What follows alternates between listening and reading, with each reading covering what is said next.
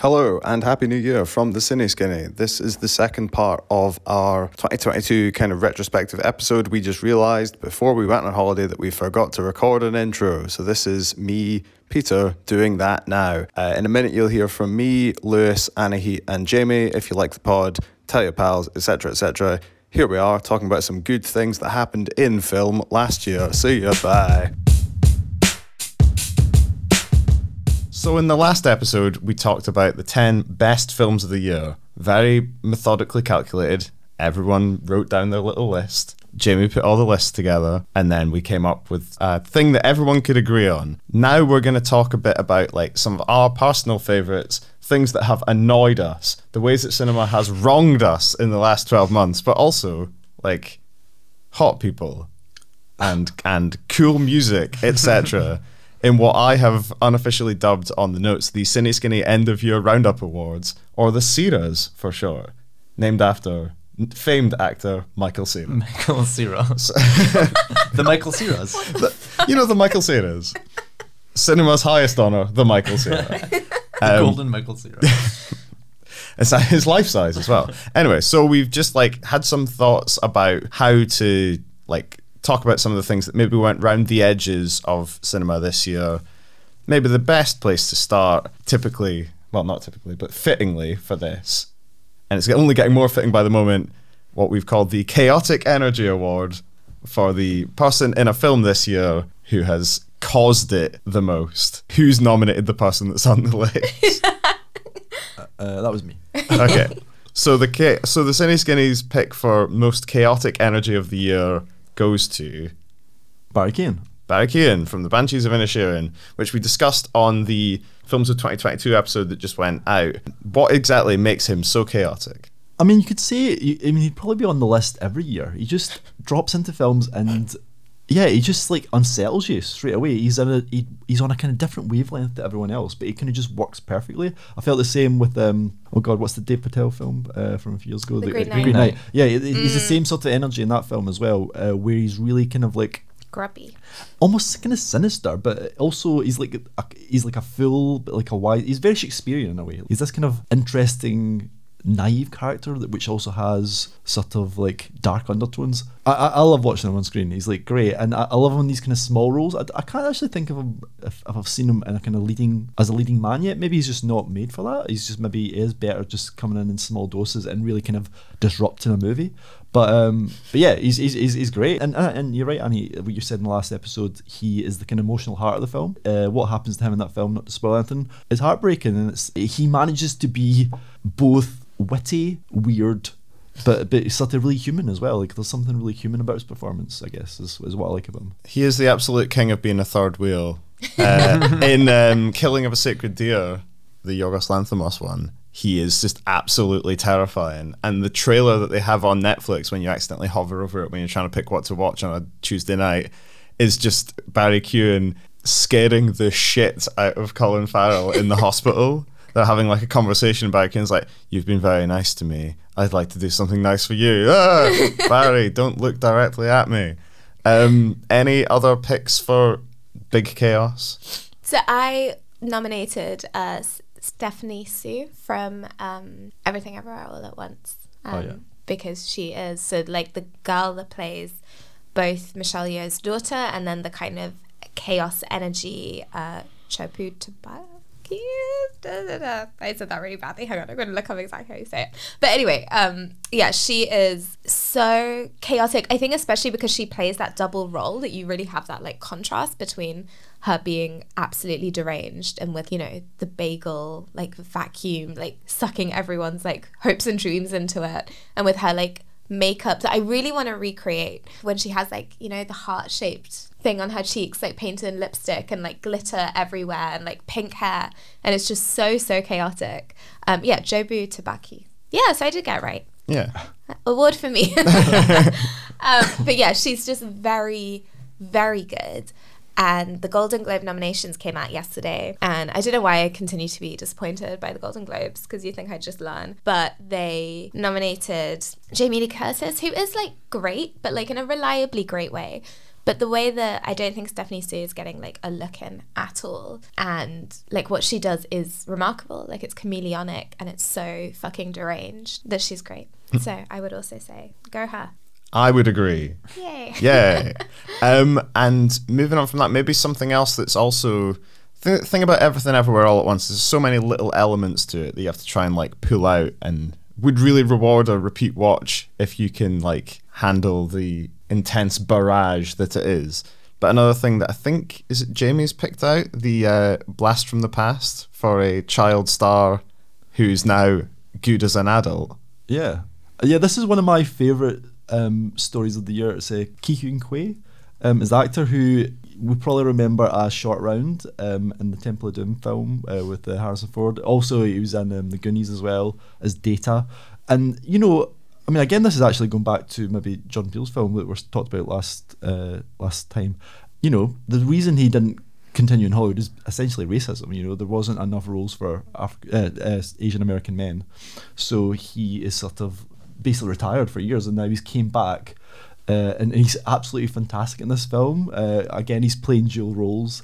He plays the kind of nebbish um, dad who's like useless, but then but then he has this alter ego where uh, he can take down ten men with a only a fanny pack, you know. So he's he's he's great. Um, the, the, alternate universe where he has like they never got together and he has glasses and he's really sexy. Oof. Exactly. My God. Yeah. He does. He does it all. He, has got range. Um, and yeah, and I, but also just like the story outside of you know, outside of the film. You know him reconnecting with Harrison Ford, him sort of back on the interview trail and just being sort of really happy, positive guy. You know, there's so many terrible stories about child actors, how their life goes awry, you know, because of that business. But he seems to be like a very grounded guy. It didn't work back in the 80s. He, he went and had a normal life and now he's back, and I'm, I would love to see him do other things, you know, because he's just he is fantastic. He's just got it. He's like a he's a he's a movie star, you know. He's just like he can do everything. So yeah, I I, I loved seeing his kind of like his kind of comeback. It was made me really happy. There uh, there is another um, person who could fit in that category that literally just occurred to me for child star who made a comeback. Uh, Owen Kline. Uh, who oh, did yeah. Funny Pages that we talked about in the podcast, and I actually really liked that film. You didn't. I mean, I thought it was all right, but, but yeah. yeah he was a child star and a director now. yeah. And I think that leads nicely into anyone who listens to this podcast regularly knows that my one of my pet peeves is child or teenage actors who would not tire of a slap.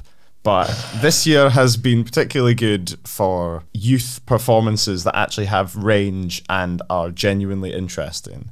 So I want to say best small child of 2022. I thought was uh, Rayan Sarlak from Panah Panahi's Hit the Road. Really fun wee guy with emotional range, not just like yuck yuck yuck laugh laugh laugh, but also genuinely actually funny. And that is a really hard thing to do because I think like young young kids the temptation is for them to be really overcoached and not naturalistic.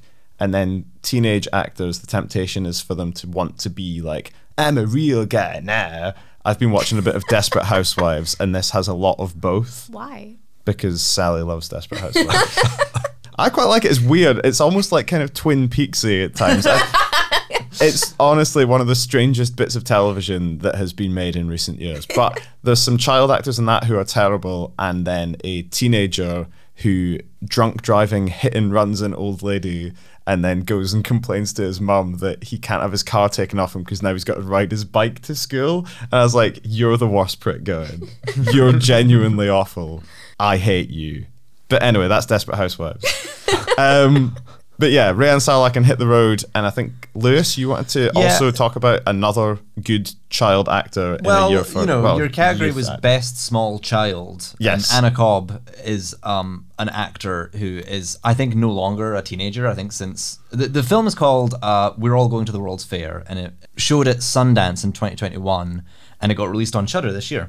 So I don't actually think Anna Cobb fits into this category anymore. I think that she's outgrown teenagerdom by now. But uh, I just wanted to use this as a backdoor to talk about a weird film that came out this year that doesn't really fit anywhere else. It's sort of a, a horror film that's inspired by like the mythology of like internet urban legends. And before you ask, no, it's not one of those like crappy unfriended films that's like all in one Skype window throughout the entire thing. Like it's not Oh, some yeah, jump yeah. scare thing. It is um, about uh, a sort of internet, a viral internet challenge called the "We're All Going to the World's Fair" challenge, which seems to like is always cryptic. It seems to involve some kind of like self hypnosis and role playing elements with other players across the internet. And the film pretty much concerns Anna Cobb, who lives in one of these small, like, middle of nowhere towns in America, who gets really, like, sucked into this thing that we don't really understand what it is. You know interacts with people over the internet that we learn are like grown men and it's very much about like the way that innocence definitely dies when you grow up on the internet. But it's um just a really weird film. It's got it was produced by david lowery who did the green knight who's the director of the green knight um, so if you want to see a film that just like has quite unique imagery, uh, it's not a very like high budget film. Like it, it creates this imagery with like glow in the dark paint and desiccated teddy bears, but really unsettling atmosphere throughout the entire thing is carried by Anna Cobb, who just gives this really good and and layered performance. I thought this was a good place to bring that up because it's like not necessarily the best film of the year, but it's just weird and different. And then was she also the little sister in Bones and All? Was Yes- that her? yes, she was. Yeah, and she's also good in that. Yeah, because uh, We're All Going to the World's Fair is one of those films that I saw on the kind of list of potentials for the pod that we never quite got round to. So I'm very glad that you brought it up just there. It's uh, yeah, again, like I say, it's not like mind-blowingly good, but there's definitely like new and interesting stuff happening in it. Yeah. Yeah.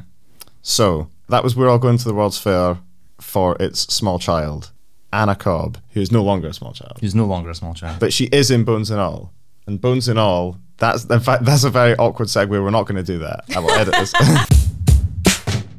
we'll just segue from that to knitwear. Who had good threads this year? Um, I would like to uh, make the argument for the Best Knitwear Award. Uh, Renata Reinsve in Worst Person in the World. That one scene where she's wearing that like white kind of cable knit, like cream, like you know the Chris Evans jumper, Yes. like the fisherman's. What the fuck is it called? Like you know, there's Cable really knit. yeah, yeah, yeah. Like those really cozy ones. Um, and her hair's kind of like tucked in to the neck of it, and she's like standing by a bookshelf, and the vibes are excellent. the thing about Worst Person in the World is it's like Scandinavian and like Nordic, but not very hygge.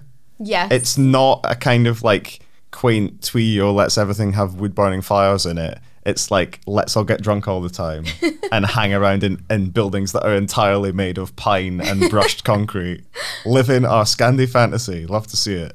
Did someone else also want to shout out some knitwear? Well, I wanted to shout out Colin Farrell, uh, who is very dapper. I think is is one thing that maybe isn't consistent with his character because his character's meant to be a dope, like a real kind of like loser, but he dresses so niftily. I think like uh, But it was like 1920 where you had to like put on a three-piece suit just to go down to the pub. yeah, but, but, but he's really good at like car popping. He's got a really nice. c- He's you know he's because he's hot. I know, I know he's hot, but that's that's also the tragedy. He doesn't have anyone because he's in this island with those like three people. You know, he, he can't get a date. But he's- Brendan but Gleeson has a very big hat and it looks very cool, and I want that hat that Brendan Gleeson has. Yeah, Yeah. I mean, it's a, it's, a, it's a good fashion film. Yeah, I think uh, I think we're going to see a lot more kind of 1920s fisherman style uh, clothes. I really liked liked the costuming in Nope.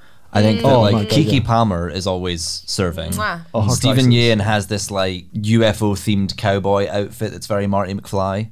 Yeah, yeah, yeah, yeah, yeah. His hat Um, really suits him as well. Yeah, Daniel Kaluuya's hoodie, which I know is not knitwear, but that bright orange hoodie. The Scorpion King. he- yeah, yeah, yeah. Oh my god. Yeah, like her little jean cutoffs. I almost cut up my jeans after watching that film. and if we're moving into leisure wear, I'd also say Letitia Wright and um, Yeah. and, and Wakanda Black the- the Panther. Wakanda Forever. Yeah. The new yes. Yeah. Yeah, yeah. is that when they're trying to go incognito and she turns up in uh, in the flashiest all Yes. like like all matching black and purple Yeah. Adidas tracksuit. Yeah. With enormous sunglasses on. Every every time she's not in the Black Panther outfit, she looks amazing. Like her, her, Yeah. her costume is great. yeah. Also, if we are now just talking about clothes, uh, shout out to Bones and All costumier. Is that the word? Costumier. Yeah, It's a cool word. It should be. I'm gonna gonna say it's a word, but like the fits that Timmy wears in that film, like there's this one bit where he's wearing basically it looks like an eight year old's dress, but he's wearing it as like a top. Yeah. And then his very ripped jeans. My friend, so Shanlin, friend of the pod, and I went to see Bones and All again last week. Um, and we got out of it at 11 p.m. and I immediately went and bought like three bottles of bleach and then bleached my jeans and tore them up. So so inspired. Yeah, I, I, I, also really want his Thundercat T-shirt, which Yeah. is really cool. Like that was my favorite show as a kid. And he has a rope belt, which uh, Yes. which, which seems to work. Yeah, yeah, yeah. know? It's all just very and her like little like floaty tea dresses. It's like it's hobo just chic so yeah. It's very well done. And if we're fully just talking about fashion, the uh, the Kraffts from Fire of Love with the beanies. Ooh. Yes. yeah. With the great. like, yeah, Wes Anderson meets Jacques Cousteau, bottom of the sea, crossed with a kind of like medieval knight. when you when there's that shot of them, and one of them is wearing like an enormous like steel hood, and the other the other one is wearing like a blue short sleeve denim shirt and a red beanie hat that is somehow still on their head. I don't know how they've done it, but fair play. So yeah, if you want some fashion, if you want the Cine Skinny lookbook from 2022, it's a varied but uh, all excellently curated selection. So bash on. And that's probably as good a place as any to move on to sexiest moment in a film. Hell yes. So Why am I the only one that's put down options? I like that option. Oh, is that your option? Okay. No. Okay. Okay, Anahit, I feel it would, it's only right to let you go far. oh my god, thanks so much. Okay, actually, I will start by saying I was like going through my letterbox, like every film that got released this year. It hasn't been the horniest year for cinema. I think there have been some very sexy films, but they're technically coming out next year. Um, so some of the sexiest films I've seen don't like qualify. Um, well, Ali, come on, can you give us some teasers? What are the sexy um, so All the Beauty and the Bloodshed, I think is really, really hot, um, really sexy. What else? Um, there are others that I now can't Oh, sorry, remember. no, that's okay. um, there were, yeah, there were a couple. That's like the main one that really like comes to mind. I remember being like, this is so, like, oh, just like deeply horny. Um, but yeah, that's not out yet. Oh, Blue Jean was another one that is very, very sexy, but I think is out in January, February, early next year. Um, so yeah, it hasn't been the horniest year. But for me, there is this moment in the Batman where okay, so it's like the bit where um I think he's like for some reason taking his shirt off because why not? and he's going through all of like the dusty files and he's like Bruce Wayne, which I think one of the really interesting things that that film did was he was very, very rarely Bruce Wayne. And so then when he was, it felt so like, oh, like it felt like he was naked. Like it was so like vulnerable and like, oh, it was really interesting. And so he's like sitting going through his files and trying to like figure out shit. And he's sad because I think like Alfred just got blown up or something. And so there's just like, you know, a sad man is very sexy. And he's like doing that. And then like Catwoman comes up on his screen because she's like using the um, like contact lens video like tech thing that he'd given her to like try and get back in touch with him. And it's like the first time that he sees her as bruce and she obviously can't see him. And he just looks and he just thought that she'd like betrayed her. And it's just like really like he just the way that his eyes like flick up at her and he's just like so sad but like really like vulnerable and really like it's like a moment where they connect and the only way he can have that is by being like truly invisible to her like not even behind a mask but just not like present and his like eyeliner's all like smudged around his eyes yeah it was good i would say that Right. so, Valence. Uh, Jamie, what do you what do you surveillance is horny like sorry voyeurism is horny That is Hitchcock tr- built that like is a whole fucking career Yeah, around no, that. you're right. so You're right. okay You're right. I defer to the master on the subject. Uh, Jamie, did you have anything that you wanted to talk about? Well, about? I in this thought the zone? sexiest film was probably Bones and All, but strangely not the central romance. So I've always thought that Luca Guadagnino is probably like our best kind of sensual filmmaker, um, or kind of I guess modern day sensual filmmaker. He's really great at kind of like just finding sensual moments. He films his actors beautifully. He makes them all look gorgeous on the screen. Um, but I found it strange that actually I found the central romance a bit wet here. Like it just never kind of sparked for me. But where the film does have really quite erotic moments is strangely the cannibalistic elements. So there's a moment near the start where um, uh, the girl, she's uh, she, she's having a sleepover, and she just starts to nibble on her friend's hand. It's like erotic, you know, but it's obviously terrifying. Um, and then later, I think the sexiest moment in the film is when Timmy uh, sed- sed- yes. seduces uh, a guy at the carnival. So basically, Timmy just goes, he cruises this guy at the carnival, flirts with him, uh, basically lures him to uh, a cornfield. And you think, okay, he's just going to kill him. But he doesn't just kill him. He, he makes sure that this guy has a bit of pleasure before he dies. And that's that's dedication, you know. He, he died with a smile on his face, put it that way. It's called it's called commitment to the bit. Yeah. Uh, it's so hot. Yeah, and then him and his girlfriend consume him as well. So it's like it's like a really interesting choice. And considering that Guadagnino didn't film the sort of the straight romance at the centre in the same way, I, I just thought it was really interesting and, and sort of yeah, really stood out to me. It is such a gay film, and so many people have asked Luca about that, and he's been so like, "Why are you saying that?" and it's just such a gay film. Like I'm like, have you seen your own film? But he's been so like, no, like it's just a film. But, These are um, just great. actors. I, There's uh, no film in this camera. I, I, I, I don't know if this will hit in the same way, but in Wendell and Wild, there's a giant leather daddy. that was weird. But like, that was cool. yeah. You know what? Wait, hang you on, laugh, but he's not wrong. Which bit? The devil, like the, the Oh, huge Yeah. devil that they like live on the head yeah. of is like a giant leather daddy, and it wa- Mm. like the finale of the film is like him coming to Earth and smashing everything up. Yeah. And I'm like, I do like that they just sort of made a Henry Selick leather daddy. Mm, yeah. Netflix's money going to good use Truly though. for, for once. Maybe a good one to move on to next as we use up this time we have in the studio is to get I want to get everyone's most contrarian film opinions of 2022. Always fun to do this kind of thing, cause some arguments, have a bit of fun. Let's have a laugh with it. Lewis, do you want to go first? Can I rant about the Northman? You can Oh you God, can yes, have please. uh, you can have three minutes of uninterrupted rant, and then we'll have a discussion rant afterwards. Okay, cool. Uh, so like the Northman, from a directional standpoint, was like fine, I guess. There's some good action scenes, so it makes like for a, a fine Viking war film. But this is the first Robert Eggers film where he didn't have the lead writing credit. That went to this Icelandic novelist called Sjón, I think is I'm pronouncing that right. But even if it is this big spectacle, I still don't think it's to Eggers' strengths because when you think of like I just love The Witch. I love The Lighthouse. I think there are these like little isolated worlds that are just layered with so many themes and so, you know, so claustrophobic.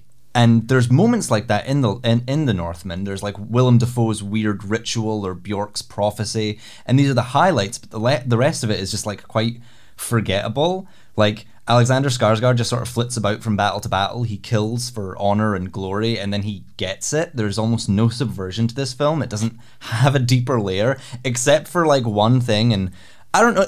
I, I don't really think this is that much of a spoiler, but like his motivation changes halfway through, where instead of saving his mother from his evil uncle, he learns that his mother is also evil, and she's just like, "Oh, I never loved you. I just love power. You're an idiot, and to prove it, I'm gonna sleep with you." Like it's just to disgust the audience, and then you know Anya Taylor Joy's character sort of helps drug these guards, but he hasn't had a problem killing guards up until now, so I don't really know what her point is, other than you know, there's a prophecy he's impregnated her, so because she's carrying the future king, she needs to be saved. It's just not a good film for women.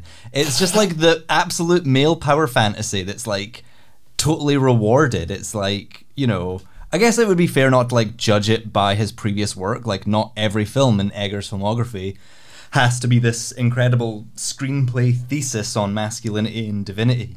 But like, I don't want him to do crappy commercial films. I don't want him just to do big action films. I want him to do his weird stuff. It is fundamentally just a boring film. Really boring, yeah. Like, I is- forgot so much of it. Yeah, yeah. The issue with the Northman, and everyone's going insane over it, and like for what? I also Why? objected to the the ending where they have the kind of naked fight on a mountain like volcano. Mm-hmm. Like, why be coy? Like, this is a like a, a violent film where you've had people like being stabbed constantly. Then why, when it comes to the big fight at the end, is like just always luckily a bit of ash or a sword covering up the nether regions. You know, come on, the, the Vikings naked. Why why make them naked in the first place if you're not going to show There's anything? so many choices down the line in the creation of this film that like narrow the audience that it's for. You know, you could make it a bigger thing. You could have it speak to larger themes, but it's not. It's just for like bros to go and see Alexander Skarsgård cleave some dude's head in half. But then I will say, so many of the people that like this film aren't bros, and it really did like appeal, which is like lovely. That's really nice. But I really was like, but why? Like I didn't even think of it in a gen. Like I was just like, but this is so boring.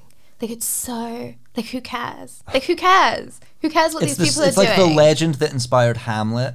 And for me, that means like Just watch Hamlet. Yeah, there's even Watch more the of Lion a King. My God, the there Lion are King. options. Watch that Simpsons episode.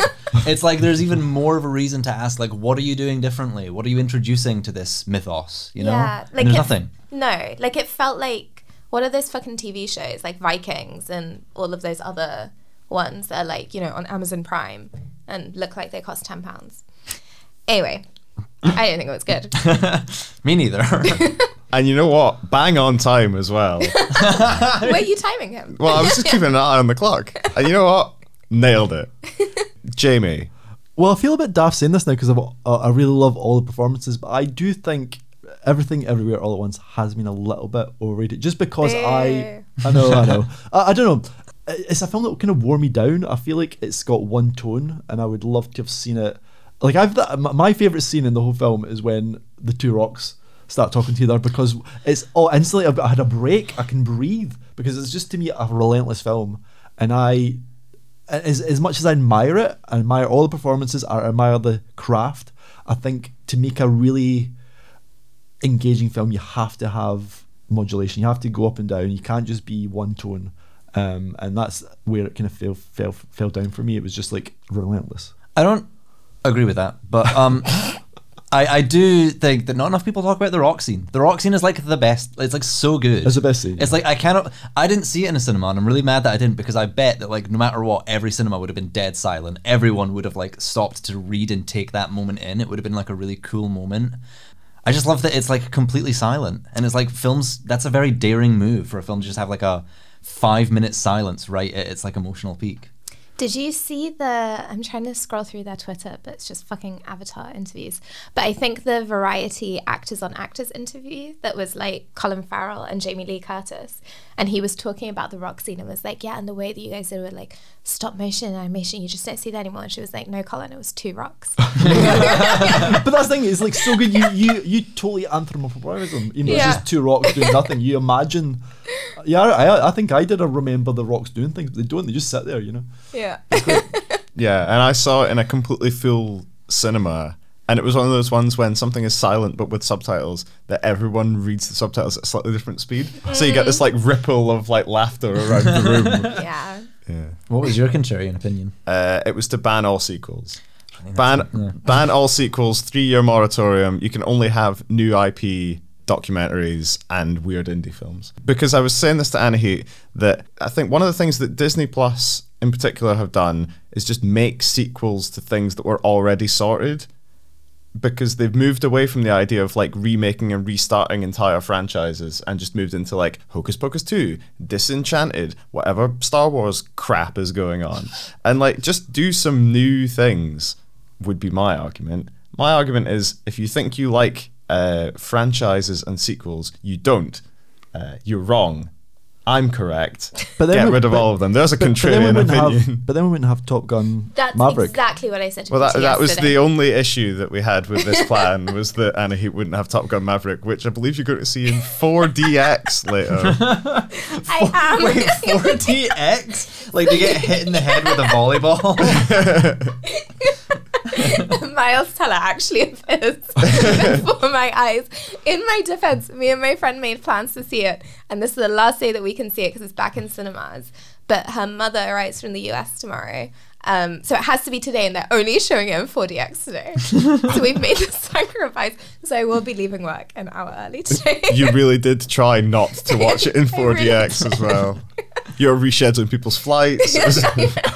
But we had this whole conversation, me and Peter in the office yesterday, where I was like, oh, it's only, well, fuck that. I'm obviously not going. And it took like, what, seven minutes? yeah. For me You're to like, be like, "Eh, well. I- you know what? I'll.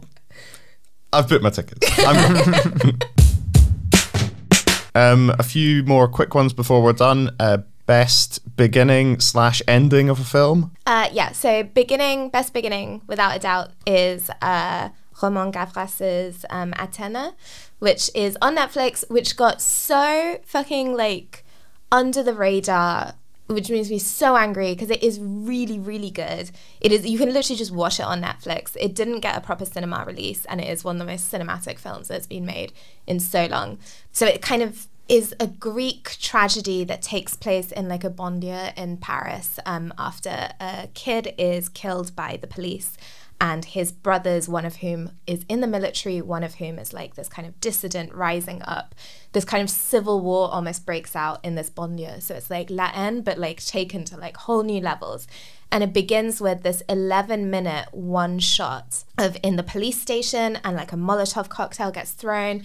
And then these kids are like going back to the banlieue, and like the French flag is like waving, like in a Delacroix. Like it is fucking insane. It is insane. It is genuinely one of the best things that's ever been put on film ever. It is so, so good. And like the music is this kind of deeply operatic. Like he really wanted it to just be like heightened, heightened tragedy.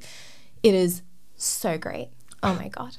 I love that film. And no one saw it. It made me really like sad because it was genuinely so good and it should have got and Netflix it just anyway. Anyway, so that's the best beginning. Best ending, I think probably Aftersun, we can all agree, but just like a shout out for um, Terence Davies's Benediction, which ends, um, I mean, this is obviously kind of spoilery, but also, like, I mean, it's about Siegfried Sassoon, so we all know what happened. Um, but it like ends with kind of this flashback to his younger self, played by Jack Lowden, sitting on the bench outside Corstorphine um, Hospital. Was that where the Craig war? Lockhart. Craiglockhart Hospital. Yeah, that's the one. Um, and he's watching like a man who is like shell shocked, has had his like legs amputated in this kind of recovery hospital thing.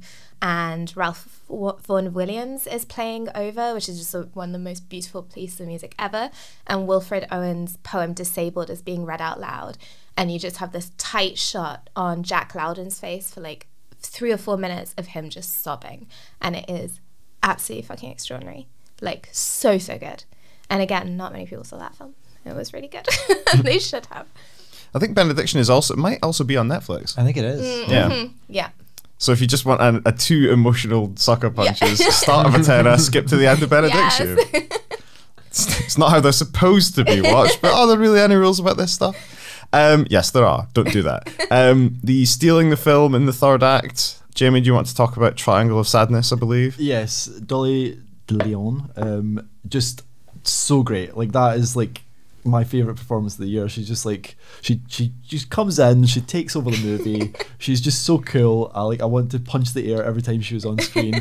I love her, uh, and I love again. It's another actor who basically came from nowhere. I think she's done stuff uh, back in her home country, but now, now she's like got an international acclaim. I really hope she gets some Oscar buzz, you know, because she is like fantastic. She just like takes the movie by the neck, and I think I, I, I think we've discussed this before. I really love that third section. I think it really brings the whole film together, and part of it is because she's so good.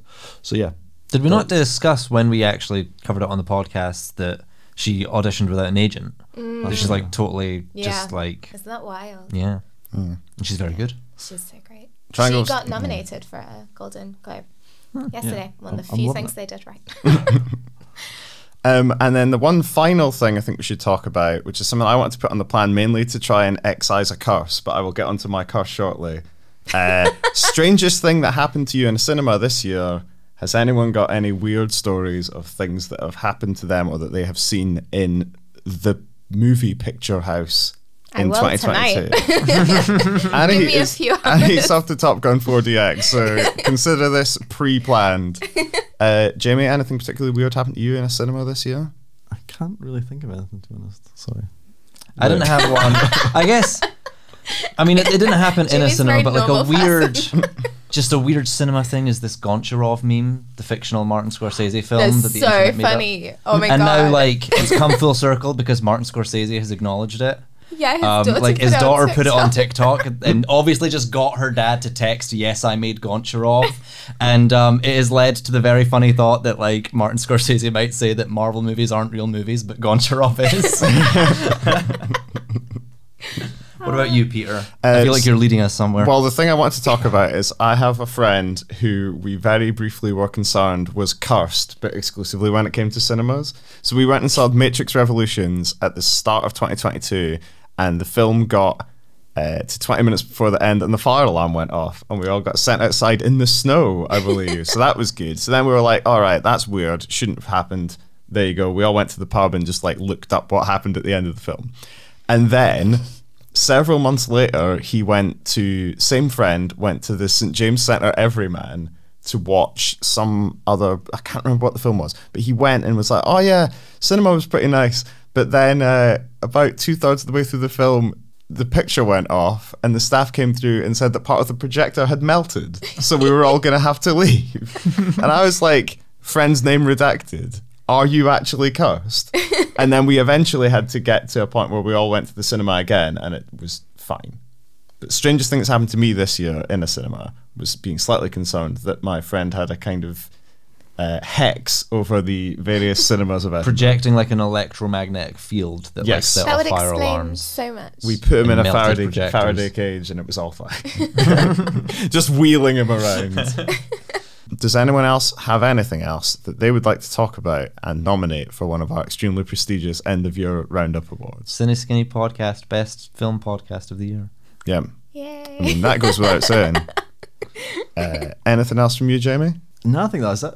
I, I didn't have any more. I don't. Good stuff. Anahit, anything you want to throw in at the end? uh, no, thank you. Okay. Lewis? Not in particular. like we've just got a couple other things, but it's like Field of Dreams Award for making grown men cry. Oh, sorry, that was mine. But like yeah, Aftersun. Yeah, totally. obviously. Yeah. Aftersun, yeah. Obviously. If you can think of a category, just give it to Aftersun. Yeah. Yeah. We'll get those laurels on the posters, like 400 awards from this one podcast. and that's probably as good a point as any to finish the first year of the Cineskinny podcast. We did it. We did Look it, at Joe. us. My feet are getting quite cold, so I'm quite glad that we're going to be able to It is quite leave the studio shortly. Um, thanks to Josh Upload for having us. Thank you, Lewis. Thank you. Thank you, Jamie. Thank you. Thank you, Anahit. Thank you. The Cineskinny will be back in 2023. Uh, but in the meantime, everyone have a lovely. no, fi- but this is 2023 when this comes out. I think I can't remember when this is coming out. I think it's coming It's out co- 2023. Okay. Uh, Happy New Year. welcome to 2023. That's a good point to end on. right. Yeah. Thanks for listening, and we will be back in a couple of weeks. Bye. Bye. Bye.